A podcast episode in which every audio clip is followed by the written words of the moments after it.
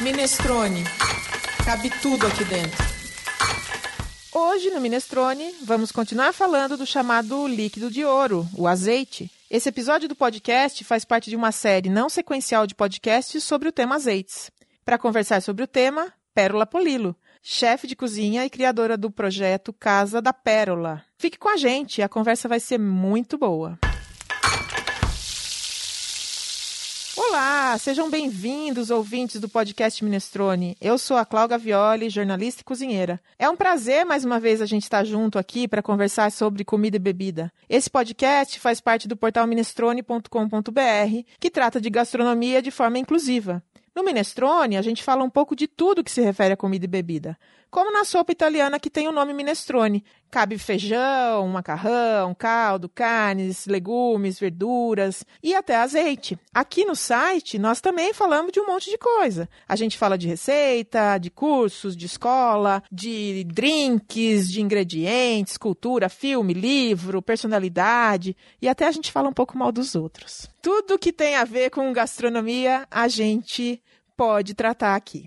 Nesse episódio sobre azeites, o líquido extraído das azeitonas, fruto das oliveiras, que é comprovadamente excelente para a saúde e torna tudo muito mais gostoso, todo prato, todo preparo, o Fábio Bittelli está aqui comigo para apresentar o podcast. Fábio, que bom que é poder falar de azeite e estar aqui com você pessoalmente hoje. Fazia tanto tempo que a gente não se via, né? Pois é. Pessoalmente não, né? Oi, Pérola, tudo bem? Olá!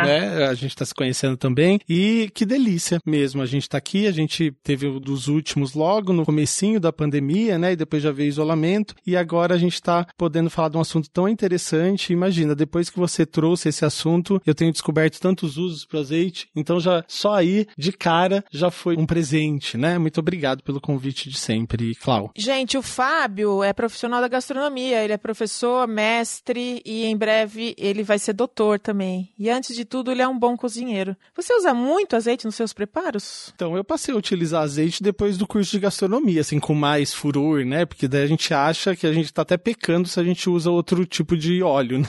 E principalmente na prática da cozinha mesmo, né? Eu confesso que hoje eu sou um pouco mais parcimonioso, né? Com esse líquido precioso, eu acabo utilizando mais na finalização do prato, até porque eu considero um pouco o tipo de culinária, né? Na seleção. Eu percebo que na culinária brasileira, por exemplo, tem um pouco mais sentido a gente usar o óleo mesmo, que a gente está acostumado, seja de girassol, de soja, né, enfim. Mas ainda assim, para mim, ele sempre tem um lugar especial ali, principalmente na finalização e naqueles clássicos, né? Bacalhau, aquela coisa que vem aí da nossa estrutura familiar, né? Da nossa riqueza alimentar familiar, né? Eu sou a louca do azeite. Há tempos que eu aboli os outros óleos e eu consumo tudo com azeite. Só bolo que eu não faço com azeite, porque realmente o gosto fica muito pronunciado de azeite. O bolo se torna bolo de azeite e não mais bolo de laranja, por exemplo. Depende da variedade que você está usando também, viu? Tem algumas variedades de azeite que fica ótimo com essas combinações com laranja, com chocolate. Pérola vai contar tudo pra gente. A ideia de falar de azeites já vem de tempos aqui com a gente. Antes de começar a quarentena, a gente já tinha programado um episódio do Minestrone, acertado com os convidados, tudo. Tava tudo marcadinho e a gravação seria exatamente naquele primeiro dia que o Estado de São Paulo decretou afastamento social. Aí, na confusão inicial da coisa, a gente cancelou a gravação e decidiu postergar.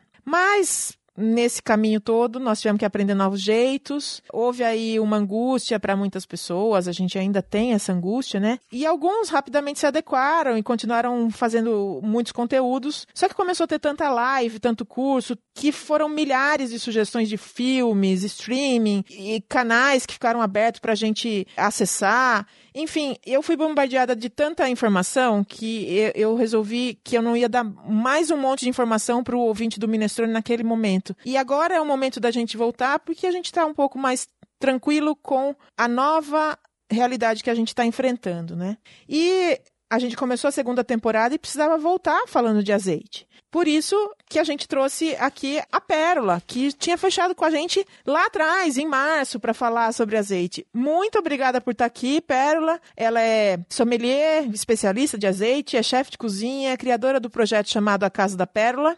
Super bem-vinda, querida. Nós queremos ouvir você e a sua história. Conta um pouquinho dela pra gente, pra começar. Muito obrigada pelo convite. Eu adoro falar de azeite. Toda vez que eu sou convidada pra falar de azeite, pra mim é o melhor assunto do mundo. E obrigada pela paciência, né, de esperar a quarentena pra trazer esse tema pro pessoal, que eu acho super importante a gente falar sobre azeite. A minha ligação com azeite também é cultural aqui no Brasil, né? Quem tem família italiana, família espanhola, família portuguesa, tem o azeite em cima da mesa, é muito comum isso no Brasil, era assim que eu tinha o azeite na minha vida. Na faculdade também você vê a importância dele na gastronomia mediterrânea, então é importante ali quando a gente está estudando, mas na minha vida o sentido veio quando eu fui fazer o curso de sommelier de azeite em Nova York. Até então eu fui pro curso, vou me aprimorar, nunca imaginei que ia tornar uma linha, uma vertente de trabalho, né? Fiz o curso em 2017, eu elaborei o projeto Azeite Experience e tenho viajado, tenho trabalhado, tenho falado, cozinhado. Um dos grandes focos da minha vida hoje é o azeite. Muito bom! Uma delícia essa história, hein? E para começar, eu queria contar um pouquinho de uma história que diz respeito ao azeite, que quando eu comecei a pesquisa para fazer esses episódios, eu acabei convidando o senhor Luciano Percussi para fazer parte do podcast. O senhor Luciano, ele é fundador da vinheria Percussi aqui em São Paulo, no bairro de Pinheiros. Ele já é um senhor idoso, mas ele sabe muito sobre azeite. O primeiro livro que eu li na época da faculdade sobre azeites foi um livro dele. Um livro que me deu alguma base para entender o mundo de azeite e começar a gostar ainda mais fora só do sabor e do uso na culinária. Ele é autor do livro que se chama Azeite, História, Produtores e Receitas. Aí eu entrei em contato com a assessoria dele, depois eu falei com o Lamberto Percussi, que é o filho do Luciano, para convidar para o seu Luciano estar aqui com a gente. Ele não pôde. E aí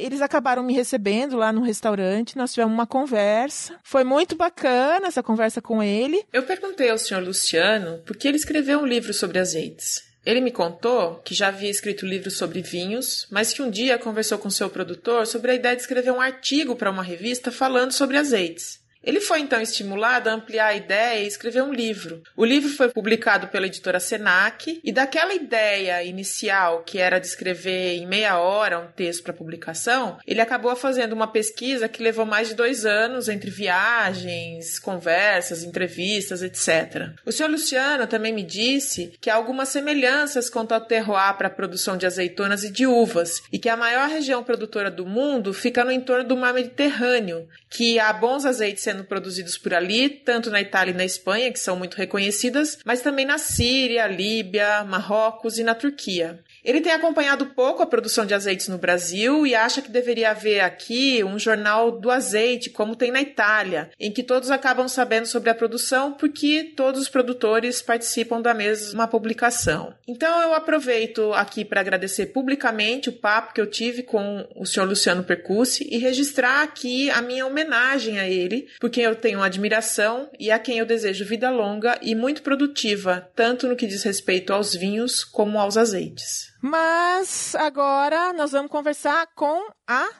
Pérola Polilo sobre azeites.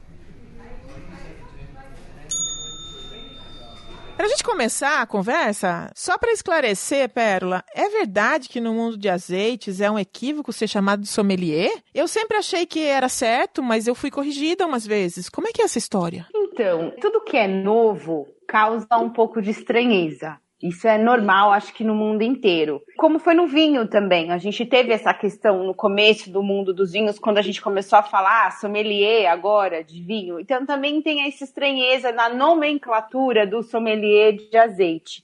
Cada região trabalha com uma nomenclatura, cada curso trabalha com uma nomenclatura. O curso que eu fiz, que é do Olive Oil Times, que é o maior portal de azeites do mundo, com o International Culinary Center, que é de Nova York, que chama Sommelier de Azeite. Então eu me formei em Sommelier de Azeite. E por que isso? Porque a minha função é harmonizar azeite com comida, cada um tem as suas tarefas, né? Então tem o agricultor, tem o tecnólogo ali que vai tratar da extração, cada especialista no mundo do azeite tem uma nomenclatura, mas de fato é novo, só tem 3 anos, então eu acho natural você ver quem trabalha há muito tempo falar, ah, sommelier de azeite não existe, mas é através desta nomenclatura e deste trabalho que eu tenho conseguido atingir as pessoas através da curiosidade de, ah, sommelier de azeite, o que é isso? E assim, é sim uma via para entrar aí nesse mercado. Entendi. Então, tem diferença, né? O sommelier é o que faz a harmonização, como você falou, mas ele também é um degustador. Quando a gente fala azeitólogo, não sei se existe exatamente essa expressão, mas a gente está falando da mesma função ou a gente está falando de um cara que só estuda livrescamente sobre azeites? Então, essa palavra azeitólogo, eu não conheço no dicionário, mas eu sei que tem alguns profissionais que usam, principalmente quem é formado na Espanha. Então, tem essa questão de onde você se formou. Porque, por exemplo, na Itália, que eu fiz a minha formação, eu estudei na ONAL, que é uma escola italiana. A gente já fala em técnico de degustação. Então, a função, seja de qual for, a nomenclatura que dá é você reconhecer através da degustação se é um azeite extra virgem ou não. Então, todos têm que fazer isso. A degustação técnica, onde o azeite eu tenho que reconhecer as características do olfato e do paladar e dizer se esse azeite é extra virgem ou não na degustação. Isso começou na década de 80, quando a gente teve muito a máfia italiana. Estava muito grande na Itália. Então, eles começaram a ter que fazer técnicos mesmo, e a gente chama de panel, que são painéis onde você é obrigado a levar o seu azeite, esse painel degustar e acreditar que isso é um azeite extra virgem, não só no laboratório. E aí começou a aparecer nosso trabalho de hoje. Então, mais ou menos em 1985, começou a primeira turma de técnicos de degustação, analistas de azeites. Então, na verdade, a função primordial aí, a nossa obrigação é saber se é um azeite extra virgem ou não através da degustação. Aí você vai conforme a sua paixão, conforme o seu coração vai. Tem gente que vai para campo, quer saber das oliveiras. Tem gente que vai para extração, quer saber de maquinário. Tem gente como eu que quer falar de comida ali, especificamente, harmonizar. Mas dentro de todos esses profissionais de azeite, a nossa obrigação número 1 é reconhecer através do olfato e do paladar se é um azeite extra virgem ou não. Então, Pérola, você falou da regulamentação, né, dessa prática, né, dessa profissão, enfim, de validar a qualidade, as características, né? Mas pensando um pouco do consumo na prateleira, né? O que a gente precisa avaliar, né, enquanto consumidor, no rótulo e na embalagem, para comprar um azeite? Quais itens, né? Se é o virgem, o extra virgem, a idade, se é antigo, a procedência, né, o preço também, como que a gente avalia isso? Tem um checklist ideal? Sim, é muito importante falar sobre isso, porque, primeira coisa, existe a estratégia do mercado, os grandes de prateleiras, né? Então, a gente é muito chamado no azeite, é muito isso. Se você vai lá na gôndola do azeite, no mercado, ele tem ali uma marca que grita entre todas. Então, é natural, marketing puro, você não pensar e pegar. Então, é através do conhecimento e de podcast como esse, pra gente ir falando e ir repetindo a mesma informação. Como que eu vou comprar um azeite? Primeiro passo é olhar a data. A gente não vê a data da extração.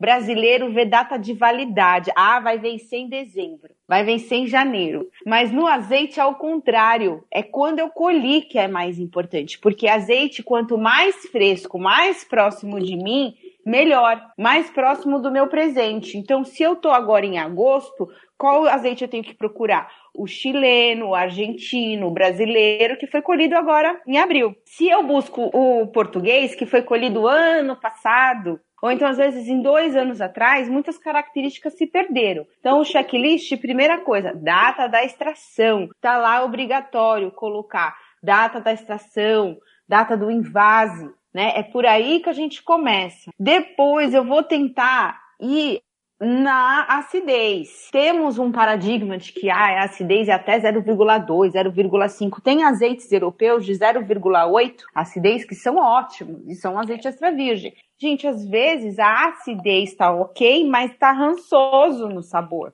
Tá um cheiro ruim. Então a acidez ela é um ponto muito importante, mas ela não é o primordial mas tem que olhar ali, que é onde você vai diferenciar do virgem e do extra virgem. Então, se eu quero um azeite mais cheiroso, mais verde, com mais intensidade no amargor, mais picância, não vai estar no virgem. O virgem é para, como você falou, uma culinária brasileira pode ir com virgem. Eu posso fazer um bobó de camarão, posso fazer uma feijoada, um arroz, um feijão num virgem. Agora, um extra virgem que você quer a riqueza dos polifenóis, que é um azeite mais saudável, aí a gente olha a acidez.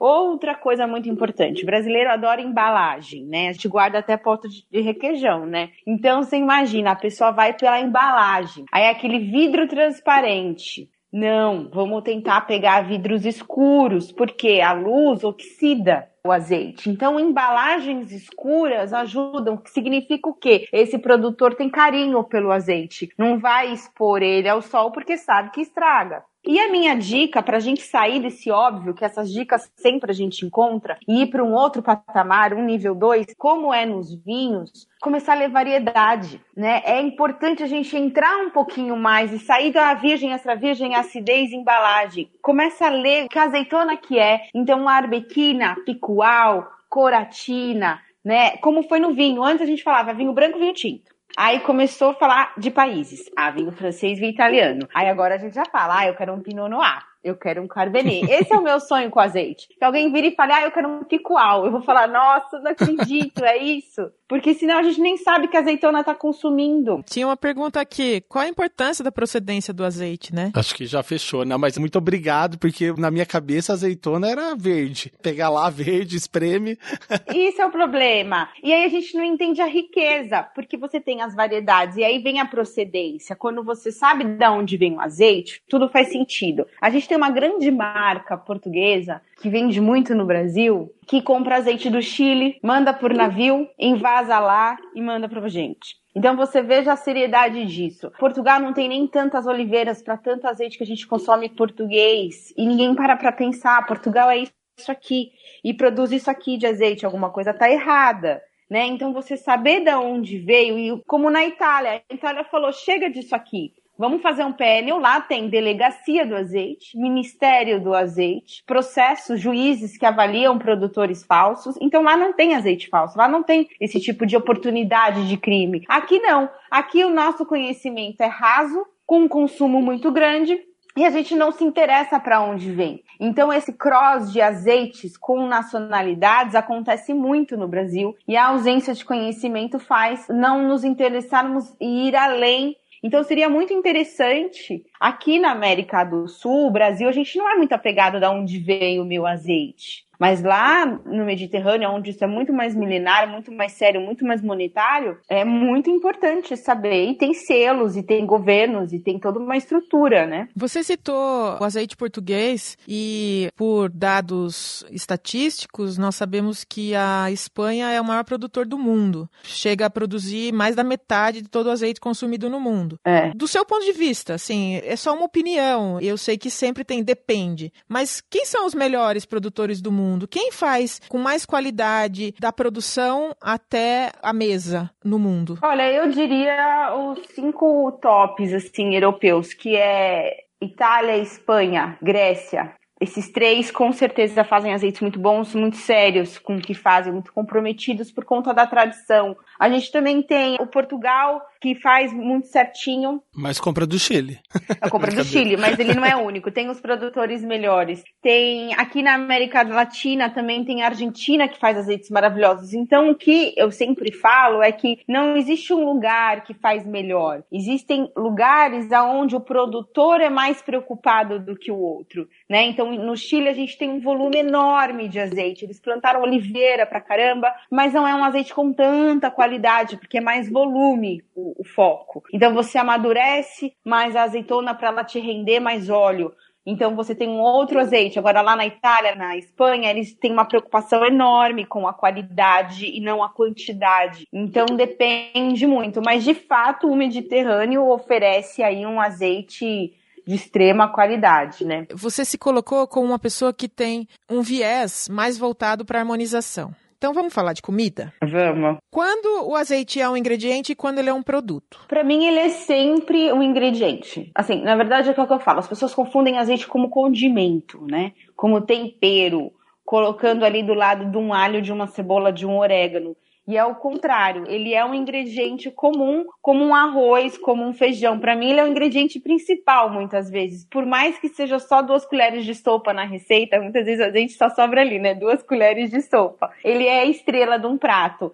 E ele se torna a estrela de um prato quando você olha para ele com este olhar. Quando a gente vai além de ser só um óleo. E sim, um azeite, um óleo que vai agregar sabor. Então, quando a gente olha desse viés que o azeite pode dar aroma, dar sabor, trazer textura, ele deixa de ser só um refogadinho e se torna ali a estrela do prato, né? Do começo até o fim. E agora, quanto aos usos na comida, Pérola, em que pratos é imprescindível o uso do azeite? Eu imagino que você vai falar todos, mas coloca alguns aí pra gente, vai. Olha, vamos pensar na lógica, assim, que eu sempre falo. Café da manhã, acordei, aonde eu vou colocar azeite? Aí eu sempre falo, na frutinha, no mamão. Corta o mamão no meio, põe a granola, põe mel, põe azeite. Abacaxi com azeite, adoro abacaxi com azeite e raspinhas de limão. Você pode colocar no morango, você pode colocar nos seus sucrilhos, você pode colocar, que eu adoro essa dica, no iogurte. Então, na parte da manhã, eu posso fazer meu suco verde com azeite. Então, eu venho durante a manhã colocando já azeite. Aí no meu almoço eu posso colocar na salada, num refogado. Posso tanto fazer como só finalizar, que nem você falou, finalizar. Mas também dá pra gente colocar os benefícios do azeite, não se perde aquecendo, tá? Então os polifenóis estão ali, os ácidos graxos estão ali, ele não vai se perder. O azeite já foi comprovado que é a melhor gordura mesmo em altas temperaturas. Então ele não tem solvente, então mesmo aquecendo, por exemplo, brócolis com azeite, cozido com azeite, é totalmente diferente do sabor do que cozido com manteiga. Então é importante para as crianças terem esse paladar mais verdadeiro dos alimentos e o azeite proporciona isso quando vai cozinhar para as crianças. Aí tem a parte das sobremesas que eu amo, que eu sou super fã e que eu faço torta de chocolate, faço bolos de banana, de laranja, já fiz muito sorvete, sorvete de morango, sorvete de manga, sorvete de coco, sorvete de beterraba, um sorvete vegano que eu fiz de beterraba com azeite, faço muito recheios, né, de tortas com azeite, sopas, então vai mais a gente poder se permitir desconstruir as nossas receitas e encaixar azeite. E por isso que é bom a gente saber degustar. Porque daí, através das notas que me aparecem, é onde eu penso na harmonização. Aí vem uma pergunta que é assim, que tipo de azeite que fica bom em cada preparo, né? Eu não estou falando agora só do azeite virgem, extra virgem. Você citou aí, por exemplo, as azeitonas. Essas notas vêm de azeitonas específicas? Dá para o consumidor saber isso? Olhar para isso? Todos os rótulos têm o tipo da azeitona? Porque também ficou isso na minha cabeça agora, não, né? Aqui no Brasil, não. Em alguns lugares, são obrigatório. Nem só obrigatório, mas é um orgulho. Eu quero falar qual que é a minha azeitona. Eu quero falar que é uma arbequina, que é uma coratina, né? É a minha terra. A relação com o produtor, com a azeitona, é muito intensa. Então, ele quer mostrar ali o que ele plantou há 100 anos, né? Aqui no Brasil, já nem tanto, porque a gente nem sabe da variedade. Então, vai perder essa informação? Mas alguns produtores, principalmente brasileiros, já estão colocando a variedade arbosana, arbequina, coratina, blend, picual. Então, as notas variam muito. Tanto quando eu colhi, se eu colhi ela verde, se eu colhi ela preta, então são notas verdes, notas maduras. Então, começando por aí, um azeite mais maduro, a galega, azeite português são azeites maduros, os azeites que o brasileiro gosta muito, que é o suave, que não tem aquela robusta, amargor, picância. Esse tipo de azeite que a gente está mais acostumado, vamos categorizar no suave, ele é muito bom para sobremesa, muito bom para o seu bolo, que não vai ficar com gosto de azeite, muito bom para uma coisa assim, um doce de leite, sabe? Para uma goiabada. Então, eles são muito bons para casar esse tipo de que você não quer gritar muito, você só quer um verdinho. Aí, quando você vai para a categoria mediana, que você fala, uau, já tem verde aqui, já tem uma grama, já tem uma rúcula, tem uma banana no aroma. Quando eu experimento, eu sinto a picância, eu sinto o azeite, a persistência. Opa, isso daqui dá pra quê? Pra um queijo, né? Um queijo macio. Dá para ir com peixes muito bem medianos, onde eu consigo ter o sabor do mar. Então, esse é o trabalho do sommelier, para a gente passar para vocês e entenderem que a carne vermelha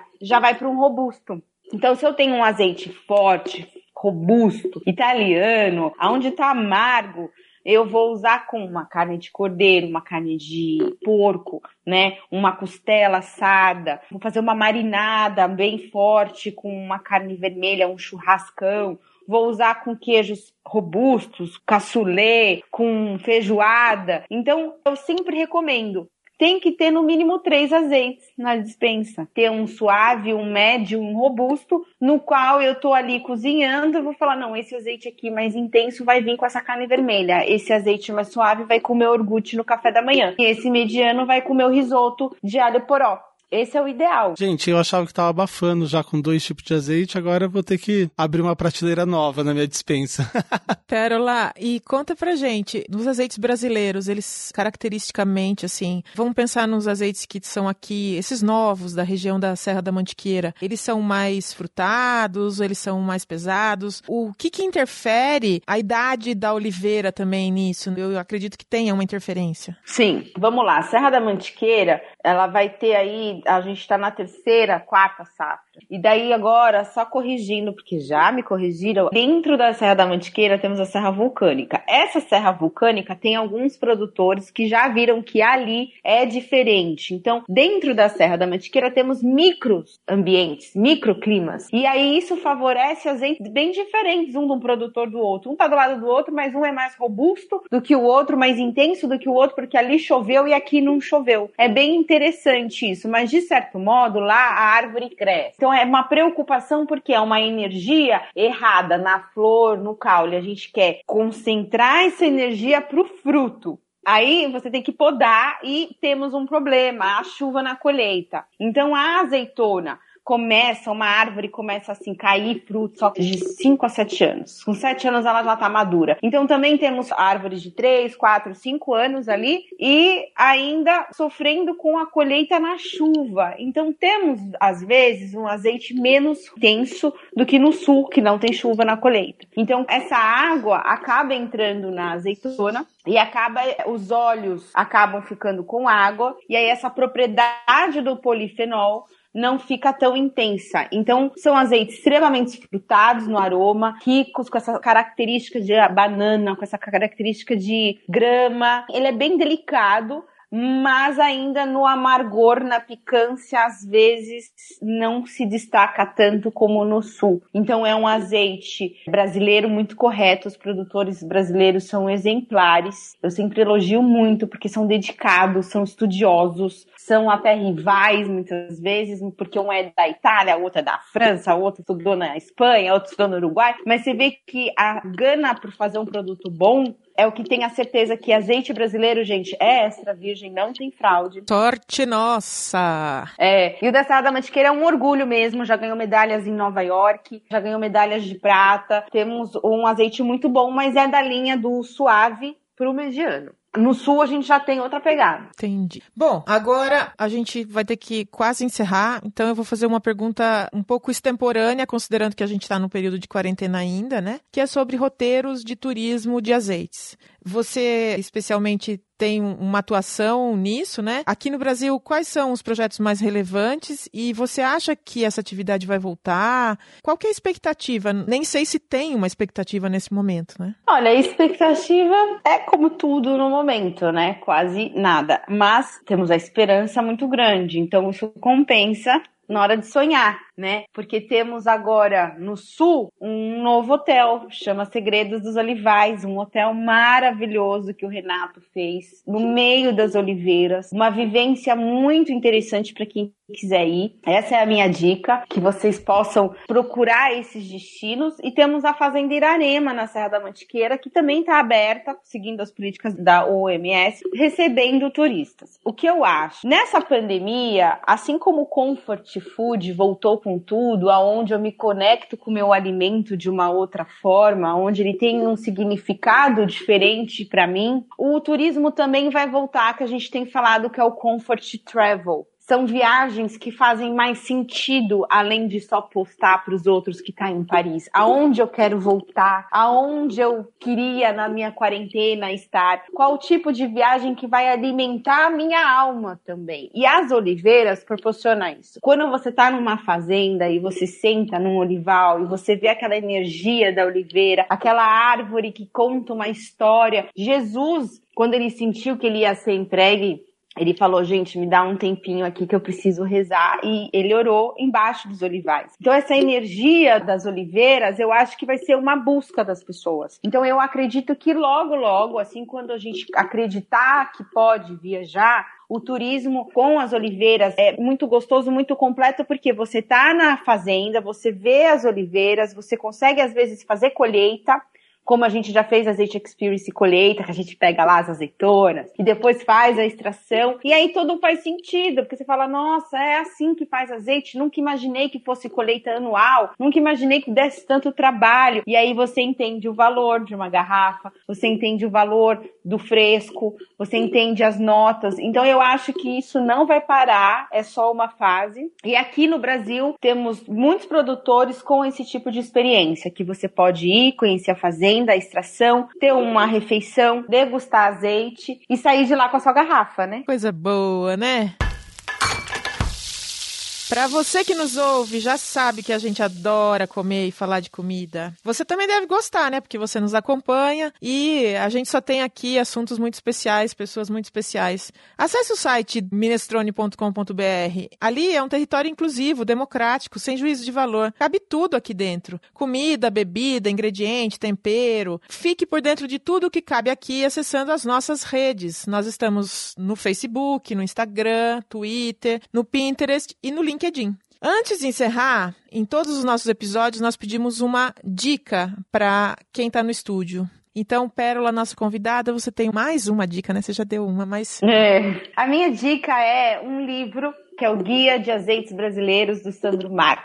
Eu acho ele um guerreiro, eu falo isso pessoalmente para ele, que é você desbravar no Brasil aí esse número de azeites de produtores, que são 70 produtores esse ano. Então, quem quiser entrar no mundo do azeites, é um guia bem legal para você começar a entender as variedades, as notas, da onde vem, como comprar. Então, ele dá um mapa do Brasil muito legal, tem disponível na internet e, óbvio, azeite é vida. Então, coloquem azeite em tudo, não tenham medo, se joguem no azeite. Muito bom. Fábio, você tem uma dica? Eu queria indicar um site, né, que era uma loja que, infelizmente, não existe mais, o ponto físico, né, como tantas outras, né, que depois desse período difícil que a gente passou, encerrou as atividades, mas eles permanecem com as vendas no site. Então é a Rua do Alecrim, Azeites e Gastronomia, que tem uma seleção bastante apurada, refinada de azeites do mundo todo. Então fica essa dica aí para vocês que se interessem, né, e queiram. E Clau, agora a gente precisa saber de você, né? Bom, eu quero aproveitar esse episódio. Esse episódio eu prezei por ter uma mulher falando aqui sobre azeites. Esse, como tantos outros, é um mundo masculino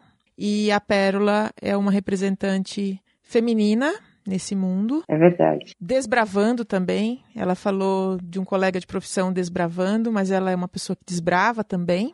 E como outras pessoas, eu quero dar uma dica do canal da Rita Von Hunt, que se chama Tempero Drag, no YouTube. É um canal que, para aqueles que têm algum preconceito, qualquer que seja ele, contra mulheres, contra gays, contra vulneráveis em geral, contra negros, contra a ciência, acessa lá o canal da Rita Von Hunt.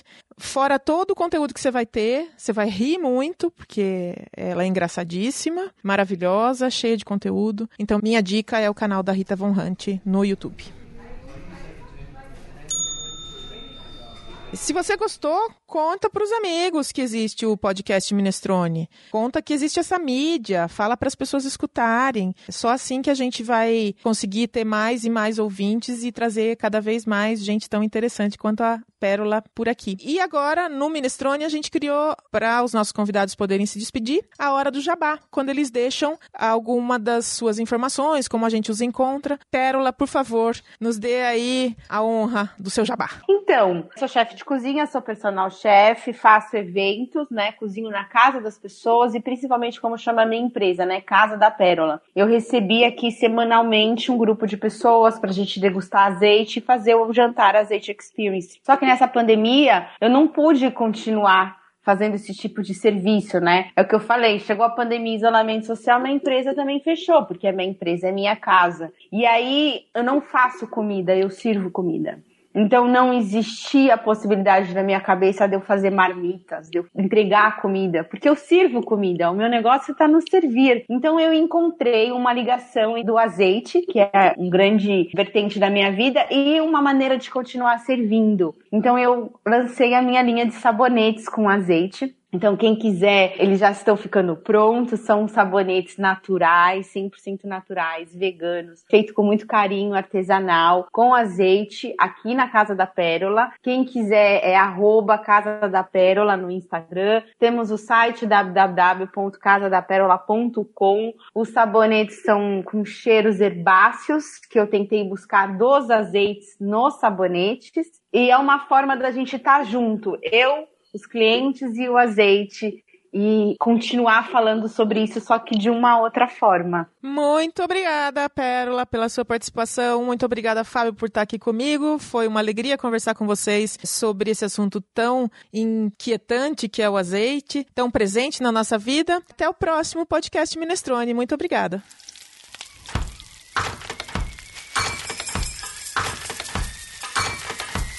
Minestrone.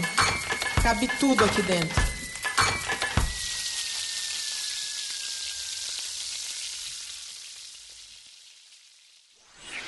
Esse podcast foi editado por Domênica Mendes.